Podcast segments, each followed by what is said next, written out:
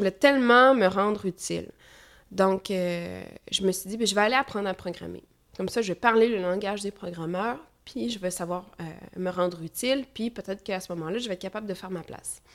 Euh, mais j'ai aimé ça, programmer. j'ai vraiment découvert moi-même. je, me suis, je me suis laissée prendre au jeu. j'ai fait une petite formation éclair. Et puis, juste être capable d'aller chercher la confiance, d'avoir un papier qui me dit OK, let's go, on a le droit de faire ça maintenant, c'est ça qu'on fait.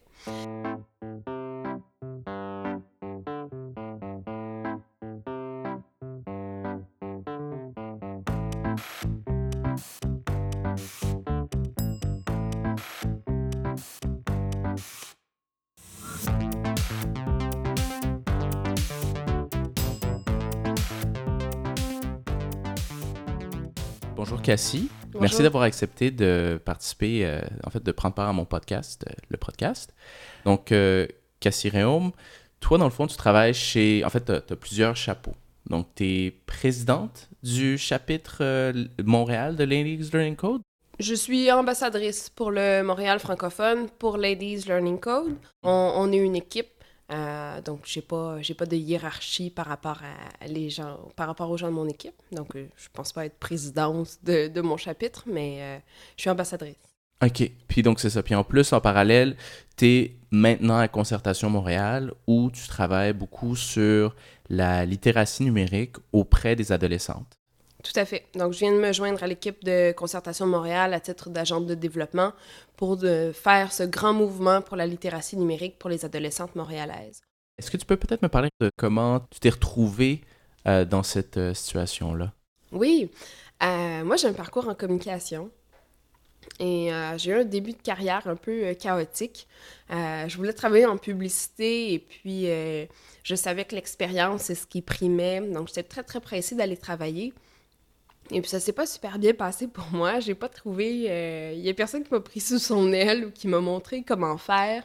Donc, euh, au fil de, de mes emplois, j'ai beaucoup appris, mais j'ai pas su trouver ma place nécessairement. Et puis, euh, je voyais, je m'intéressais beaucoup aux médias sociaux. Euh, c'était le début des... Euh, ben, en fait, maintenant, on peut observer euh, les Nelly Brière de ce monde, Zélia Lefebvre, qui sont des, pionnières en, matière de gestion de communauté à Montréal. Donc, de d'épier un peu leur carrière, puis de, voir comment elles faisaient leur place à travers les, médias traditionnels, les amener à un autre niveau. Donc, je trouvais ça extrêmement intéressant. J'ai eu un, mandat en médias, en médias sociaux moi-même. C'était comme le plus geek que je pouvais aller. J'avais deux téléphones, la tablette, euh, j'étais sur les plateaux de télé. Euh, j'ai trouvé ça euh, très excitant, mais en même temps, c'est là que j'ai réalisé que c'était pas pour moi dans la mesure où il y avait beaucoup de pression au, niveau de créer ma propre communauté, donc une communauté autour de moi. Hmm. Et puis, c'était pas mon désir de, de faire ça. Hmm. Donc, je me suis dit à la solde de, de ce mandat-là, bon, j'ai quoi, j'ai 25 ans, puis j'ai l'impression d'avoir fait le tour. Ouais. Donc, euh, j'ai chargé le projet, j'ai fait des médias sociaux, euh, j'ai été cordeau. Qu'est-ce que je vais faire avec ça maintenant? Et puis, euh, donc, je voulais, j'avais quand même eu l'occasion de travailler sur des projets en matière de développement web, donc des refontes de sites web, réfléchir un peu au UX des choses, naviguer des devis. Et puis, je trouvais qu'en agence, surtout, les gens les gens sont à l'aise avec le traditionnel, mais quand il est question du web, c'est un, peu déconnecté. Souvent, on va outsourcer, on va aller chercher des ressources externes. Euh, donc, les, relations avec ces ressources externes-là, des fois, c'est un peu conflictuel. Beaucoup de back and forth. Ça allait pas bien. Euh, puis moi, je voulais tellement me rendre utile. Donc, euh, je me suis dit, ben, je vais aller apprendre à programmer. Comme ça, je vais parler le langage des programmeurs, puis je vais savoir euh, me rendre utile, puis peut-être qu'à ce moment-là, je vais être capable de faire ma place. Euh, mais j'ai aimé ça programmer. j'ai vraiment découvert moi-même. Euh, je, me suis, je me suis laissée prendre au jeu. j'ai fait une petite formation éclair. Et puis, juste être capable d'aller chercher la confiance, d'avoir un papier qui me dit OK, let's go, on a le droit de faire ça maintenant. C'est ça qu'on fait. Euh, et là, j'ai été chanceuse. J'ai rencontré des gens qui ont été très aidants sur mon parcours, donc au niveau des stages, de mes premiers emplois, euh, des gens qui m'ont épaulé dans mon apprentissage, parce que cette formation éclair-là, elle, était très sommaire, donc j'ai appris beaucoup sur le tas. Euh, dans ma quête d'apprendre de par où, où est-ce que je vais commencer, où est-ce que je vais apprendre à programmer, c'est là que je suis tombée sur Ladies Learning Code. À ce moment-là, il n'y en avait pas à Montréal. Et en finissant ma formation, euh, je me suis aperçue qu'il y avait, un événement qui était affiché de Ladies Learning Code à Montréal. Et donc, euh, j'ai contacté l'organisatrice, puis j'ai dit euh, ben, Je vais t'aider. As-tu besoin d'aide? Je fais de l'organisation d'événements, je sais programmer en plus. Écoute, qu'est-ce que tu veux de plus? Je, suis là pour toi. Et puis, Ladies Learning Code, ben, c'est packagé pour qu'on puisse démarrer un, un chapitre euh, n'importe où, n'importe quand. Euh, et donc, elle me dit, ben moi, c'est super bien rodé mon affaire, j'ai pas besoin d'aide, mais euh, si tu me dis tu sais programmer, je t'invite à venir mentorer. Donc, à venir soutenir nos, apprentis le temps de, leur, de leur atelier. Et donc, c'est ce que j'ai fait. Et j'ai adoré mon expérience. J'ai vraiment eu un coup de cœur. Et je me suis aperçue qu'il y avait beaucoup de francophones dans la salle. Ladies Learning Code, ça vient de Toronto. Euh, on, est présent dans le Canada, donc euh, tout était en anglais. Et euh, je me suis dit, j'ai un bon ami qui m'a dit un jour, apprendre quand c'est pas dans ta langue, c'est comme apprendre sous la pluie. c'est inconfortable, puis à la moindre embûche, t'as juste envie de rentrer à la maison. T'as juste envie de laisser tomber. C'est comme c'est ce qui rend le truc vraiment pas confortable. Et pourtant, dans les valeurs de Ladies Learning Code, de rendre la chose la plus accessible, le plus conviviale possible, surtout avec le concept des mentors. Est quatre pour un, donc euh, euh, chaque groupuscule de quatre apprentis a un mentor debout derrière dédié à répondre à toutes les questions. Comme pas de panique, on est là pour toi. Parce que c'est un atelier qui est hands-on. Hein? Cinq minutes après le début de l'atelier, même si tu n'as jamais codé de ton existence, let's go, on ouvre la machine puis on travaille. Et puis, ben, c'est la force et la, la beauté de, de ces ateliers-là, mais ça nécessite euh, un accompagnement. Et donc, euh, je me suis mis à traduire les curriculums et euh, à faire... J'ai eu le OK de l'organisme pour démarrer ma, ma, partie du chapitre en français. Et puis, donc, été le début de mon implication. De faire partie de Ladies Learning Code, ça m'a aussi donné une légitimité d'être présente.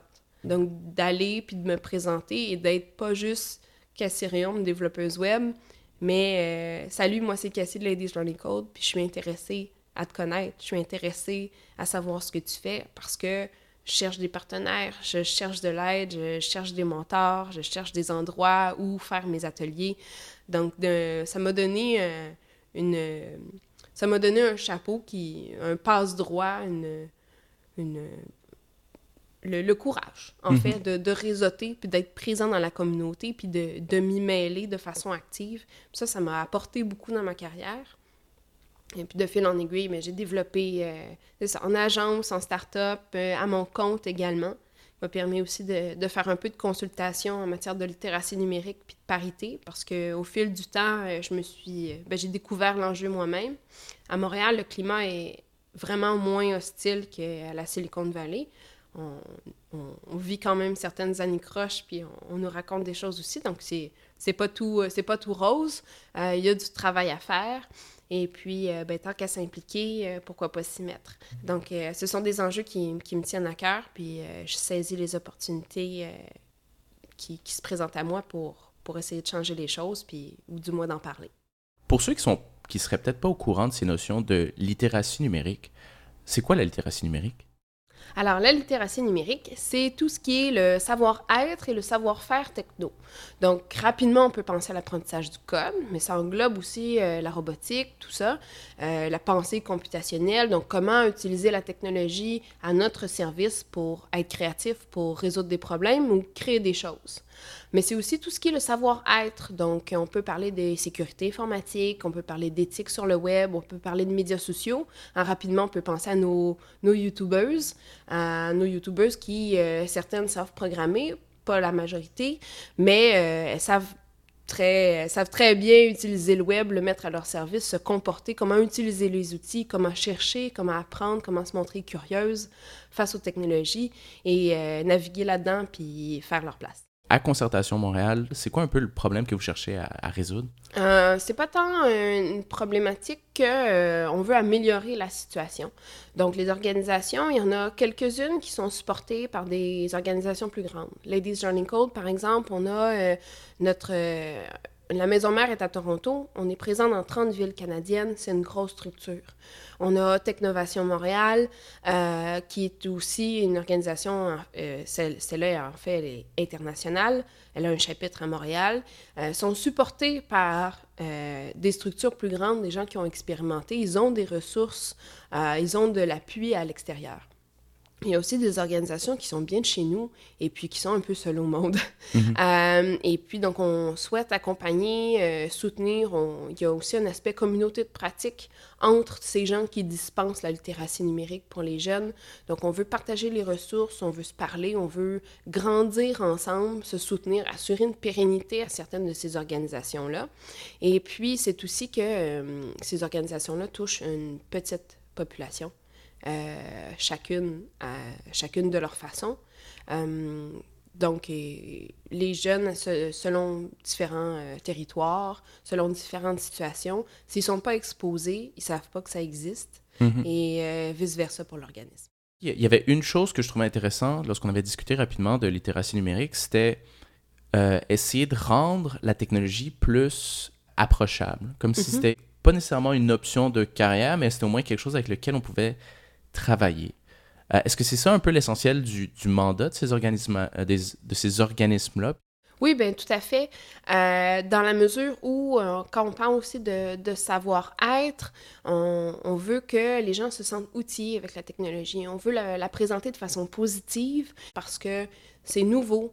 C'est entré dans nos vies à une, à une, vitesse folle. Les gens sont pas outillés, euh, savent pas non plus comment savent pas bien comment apprendre à apprendre euh, la technologie. Donc, googler sa question, euh, expérimenter. Les gens ont beaucoup peur de briser leur ordi, de, de briser l'Internet, de, de, briser les choses. C'est du matériel qui est coûteux, c'est des choses qui, euh, quand ça fonctionne pas, on en a besoin, on est mal pris. donc, expérimenter avec tout ça, faire sa place, s'approprier la technologie, c'est quelque chose qui n'est pas évident.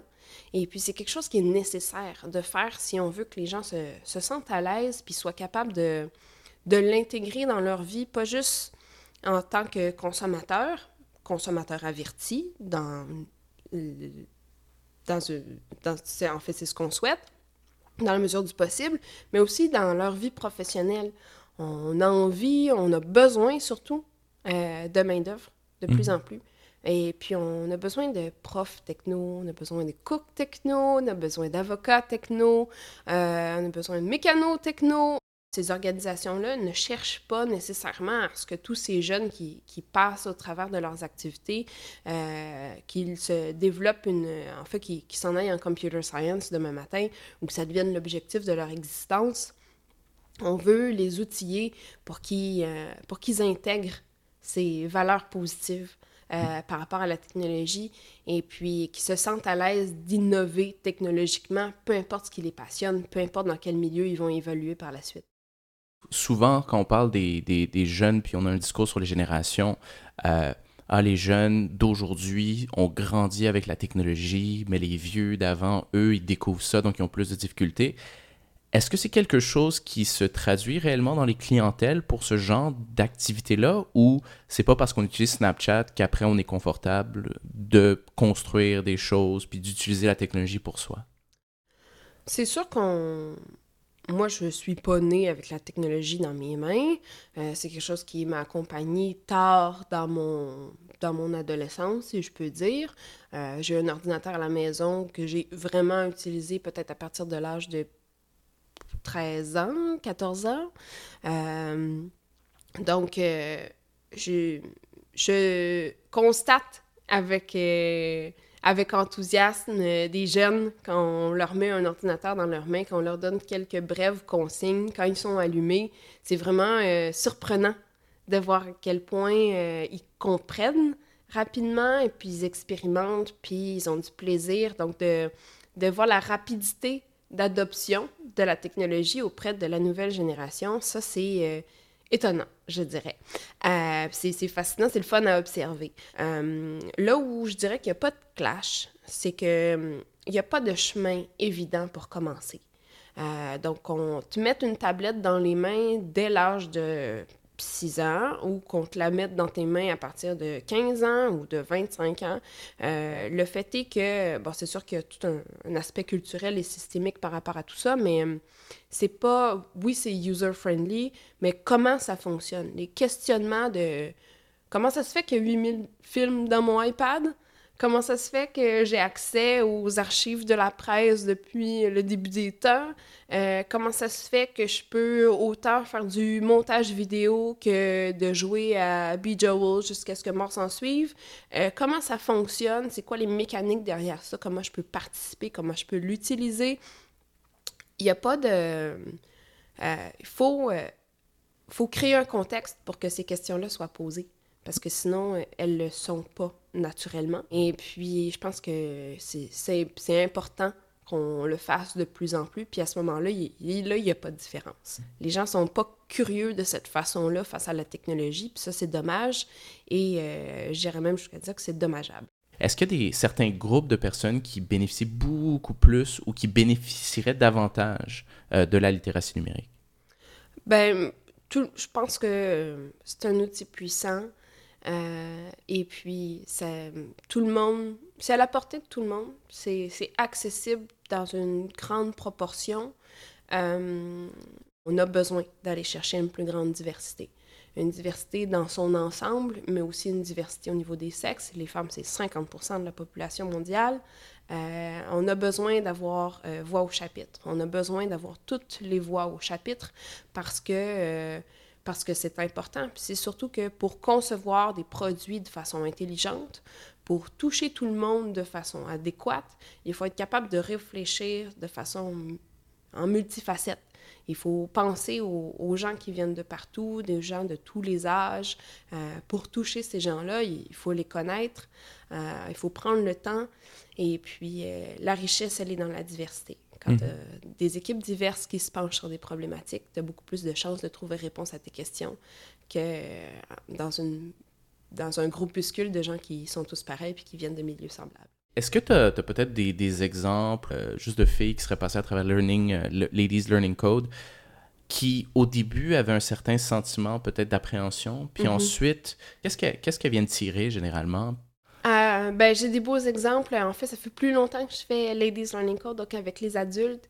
C'est toujours touchant de voir des, apprentis qui, persévèrent ou euh, chez qui on a allumé une passion et puis qui vont devenir mentors. Et puis, euh, dans mes instructrices, surtout en jeunesse, donc Girls Learning Code, j'ai Madeleine Alzamora et puis Sarah Jeanne qui se sont jointes à l'équipe et puis qui étaient des apprentis il n'y a pas si longtemps.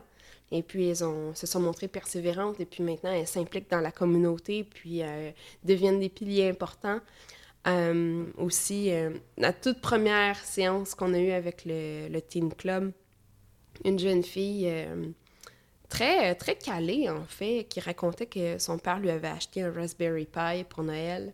Raspberry Pi, c'est un petit ordinateur qui est gros comme, qui est gros comme un téléphone, euh, et puis qui a quelques inputs, et puis, euh, puis qu'il n'y a pas d'interface d'utilisation. Il faut que tu le plugues sur d'autres choses pour être capable d'interagir avec, puis euh, c'est assez puissant, tu peux faire beaucoup de choses, mais il faut, faut, se montrer créatif et, très curieux pour naviguer dans ces eaux-là. Donc, elle a reçu ça à Noël, elle a joué avec, donc elle a expérimenté avec la technologie, elle a ben, en fait, son père est en informatique et l'accompagne dans cet apprentissage-là. Et puis, elle nous avoue que euh, elle, sa passion, c'est la nutrition. Puis là, euh, je dis, ben, c'est génial. Puis je t'invite à poursuivre dans ta passion. C'est vraiment cool. Sauf que réalise que la première chose que tu vas faire en tant que nutritionniste, c'est utiliser euh, des super balances avec des petits poteaux, des trucs pour mesurer tes clients, mesurer l'état des choses et ensuite de ça, rentrer cette multitude de données dans un logiciel qui va calculer pour toi pour t'aider à concevoir des, des, diètes, des menus, toutes sortes de choses. Donc, la technologie va être à ton service. Ça serait vraiment cool si tu es capable d'identifier des marchés niches, des frictions, des choses qu'on pourrait faire différemment, tu te sens équipé technologiquement pour avoir ces idées-là, pour les articuler. Pas mhm. nécessairement d'avoir un, un, diplôme en informatique puis d'être capable de le réaliser toi-même, mais c'est tellement difficile d'innover technologiquement quand on ne sait pas les possibilités, quand on ne sait pas tout ce que la technologie peut nous offrir. Donc, de garder cette perspective-là dans ce que tu fais, peu importe ce qui te passionne, c'est ça qui est beau à voir. Ce qui est intéressant avec cette histoire-là, c'est que c'est qu'elle avait potentiellement le sentiment un peu d'échec mm-hmm. par rapport à son intérêt pour la nutrition, puis elle sentait que le fait d'apprendre la technologie, de s'impliquer, de jouer avec un Raspberry Pi, c'était super empowering, puis c'était nécessaire, puis que c'était valorisé. Mm-hmm. Euh, mais que là, comme elle aimait la nutrition, oups, il y avait un problème. Versus juste voir la technologie comme l'outil pour faire la nutrition. ça, c'est dans le fond, c'est un chemin sur lequel vous avez réussi à l'amener. Mm-hmm. Que ce n'est pas l'un ou l'autre, mais que ça devient l'un au service de l'autre, mais qu'il faut comprendre les possibilités de cette technologie-là pour pouvoir l'appliquer plus tard où on veut. Ah, tout à fait. La littératie numérique, c'est aussi de réfléchir à ces questions-là. C'est de se questionner sur la technologie, elle fait partie de ma vie. Qu'est-ce que je veux faire avec ça? Mhm, mhm. Est-ce que tu trouves que c'est... En fait, parce que ça, c'est beaucoup d'événements qui sont, comme on pourrait dire, grassroots, euh, qui viennent de la communauté, qui sont donnés par des gens de la communauté. Euh, est-ce que c'est le meilleur modèle? Est-ce que ça devrait être plus à l'école? Euh, est-ce que ça devrait être plus dirigé? Sont les lacunes? Puis comment est-ce qu'on pourrait améliorer ça en général? C'est important que les écoles s'y mettent parce que les jeunes qui viennent dans nos activités, souvent, c'est des jeunes qui sont exposés à ça dans leur famille. Donc, qui ont un parent qui proche ou loin, qui, est dans l'informatique, qui, est qui est dans le milieu ou qui a entendu parler des activités. Donc, tous les jeunes qui ont pas, euh, qui sont vraiment loin de ça, ils sont pas du tout exposés. Donc, comment on peut créer des occasions d'apprentissage et de découverte aussi, de manipulation? La technologie, c'est vaste. Nous, on s'y prend beaucoup en développement web, mais il y a tout ce qui est la robotique, il y a tout ce qui est le, développement natif, il y a tout ce qui est l'univers des jeux. Euh, ça aide beaucoup au niveau du raccrochage, donc de, pouvoir manipuler, de pouvoir faire des choses, de découvrir aussi des, métiers auxquels euh, euh, les jeunes n'auraient pas pensé autrement. Il y a beaucoup ça aussi. Les jeunes, c'est comme une grosse angoisse existentielle de qu'est-ce que je vais devenir, qu'est-ce que je vais faire dans ma vie. Donc, euh, oui, le, milieu scolaire a besoin de, s'adapter, de présenter euh, le milieu, de présenter les possibilités et puis d'outiller les jeunes dans leur apprentissage par rapport à ça. Mais euh, pour ça, il faut, former les profs, il faut former tous les influenceurs aussi principaux de nos jeunes. Donc oui, les profs, mais les, les conseillers d'orientation, les conseillers pédagogiques, les parents aussi beaucoup. Donc là, il y, a, beaucoup, de, beaucoup de choses que tu, que tu fais. On voit qu'il y a beaucoup de mouvements, beaucoup d'activités. Euh, qu'est-ce qui reste à faire dans, dans le domaine? Euh, c'est pas tant qu'il reste à faire qu'il y a beaucoup à faire. Donc, euh, le paysage commence à peine à changer. Euh, il y a euh, Angélique Manella, qui est responsable de l'innovation à McGill, qui, a dit lors d'une table ronde cet hiver, table ronde sur les femmes en tech, que ça va être extrêmement difficile de changer, les choses telles qu'elles sont. mais c'est pour ça qu'il faut favoriser beaucoup l'innovation et l'entrepreneuriat féminin parce que c'est les femmes qui entreprennent, les femmes qui sont présentes dans la communauté, euh, qui, vont changer la donne. Ça, j'ai trouvé ça euh, très inspirant. Euh, je pense que ce qui reste à faire, ce qu'on ce qu'on doit faire, c'est se tenir les coudes, de mettre de l'avant les modèles, d'aller chercher celles qui réussissent, de soutenir celles qui ont de la difficulté, d'être présente, d'être visible, de créer des opportunités aussi de visibilité, de parler de, de ces gens-là de les soutenir. Il y a une, une étude dont euh, je, ne me rappelle pas de la source exactement, mais que 80% des gens sont satisfaits euh, des initiatives qui sont déployées en matière de diversité. Donc, les gens voient qu'on en parle beaucoup, il y a beaucoup de choses qui se donnent, et les gens croient qu'on peut se satisfaire de ça. Donc, en mouvement, c'est en train de changer. Euh, on, est sur le bord de passer à autre chose. Alors que euh, non, il, y a beaucoup, beaucoup à faire. Et puis, il y a beaucoup euh, de communication, euh, beaucoup de vidéos, beaucoup de... Ouais, il y a beaucoup de communication qui est fait à cet égard-là. Mais au niveau de l'action, au niveau du concret, au niveau du terrain, donc des, organisations, des meet-ups qui développent des codes de conduite, par exemple, qui développent des politiques d'inclusivité, c'est encore des choses qui, qui restent à faire. Il y a beaucoup de travail à faire encore. Comment est-ce que les gens peuvent participer ou peut-être aider à créer cette, euh, le mouvement? Ah, ben on cherche des, des gens euh, constamment. Euh, donc, en ce moment, je sais que Grandir sans frontières et Kid Code Jeunesse recherche des instructrices. Euh, ben, je dis instructrices, mais ça peut être des instructeurs, donc des gens qui vont dispenser des cours, qui vont former autant des, des, jeunes que des profs dans des écoles, dans, dans des milieux d'apprentissage. Euh, donc, on, on, recherche aussi beaucoup euh, de bénévoles, donc des gens qui vont accompagner euh, les organisations au fil des activités qu'ils vont faire, autant au niveau des jeunes que des adultes. des jeunes, des, ça peut être des gens, dans l'idéal, c'est des gens qui savent déjà programmer mm-hmm. dans différentes technologies, mais ça peut être aussi du monsieur, madame, tout le monde. Ben, merci beaucoup pour euh, d'être passé aujourd'hui, Cassie. Si vous voulez en apprendre plus sur les euh, différentes initiatives liées à la littératie numérique ou peut-être même juste participer à des événements, rendez-vous sur euh, ladieslearningcode.com slash Montréal. vous pouvez aussi vous rendre sur la page Facebook du groupe pour suivre les actualités, voir les différentes activités, voir un peu quelles sont les discussions qui ont lieu. Et si vous êtes intéressé à cet effort de concertation, rendez-vous sur le site de Concertation Montréal dans la section Les jeunes filles et le code. Merci et à la semaine prochaine.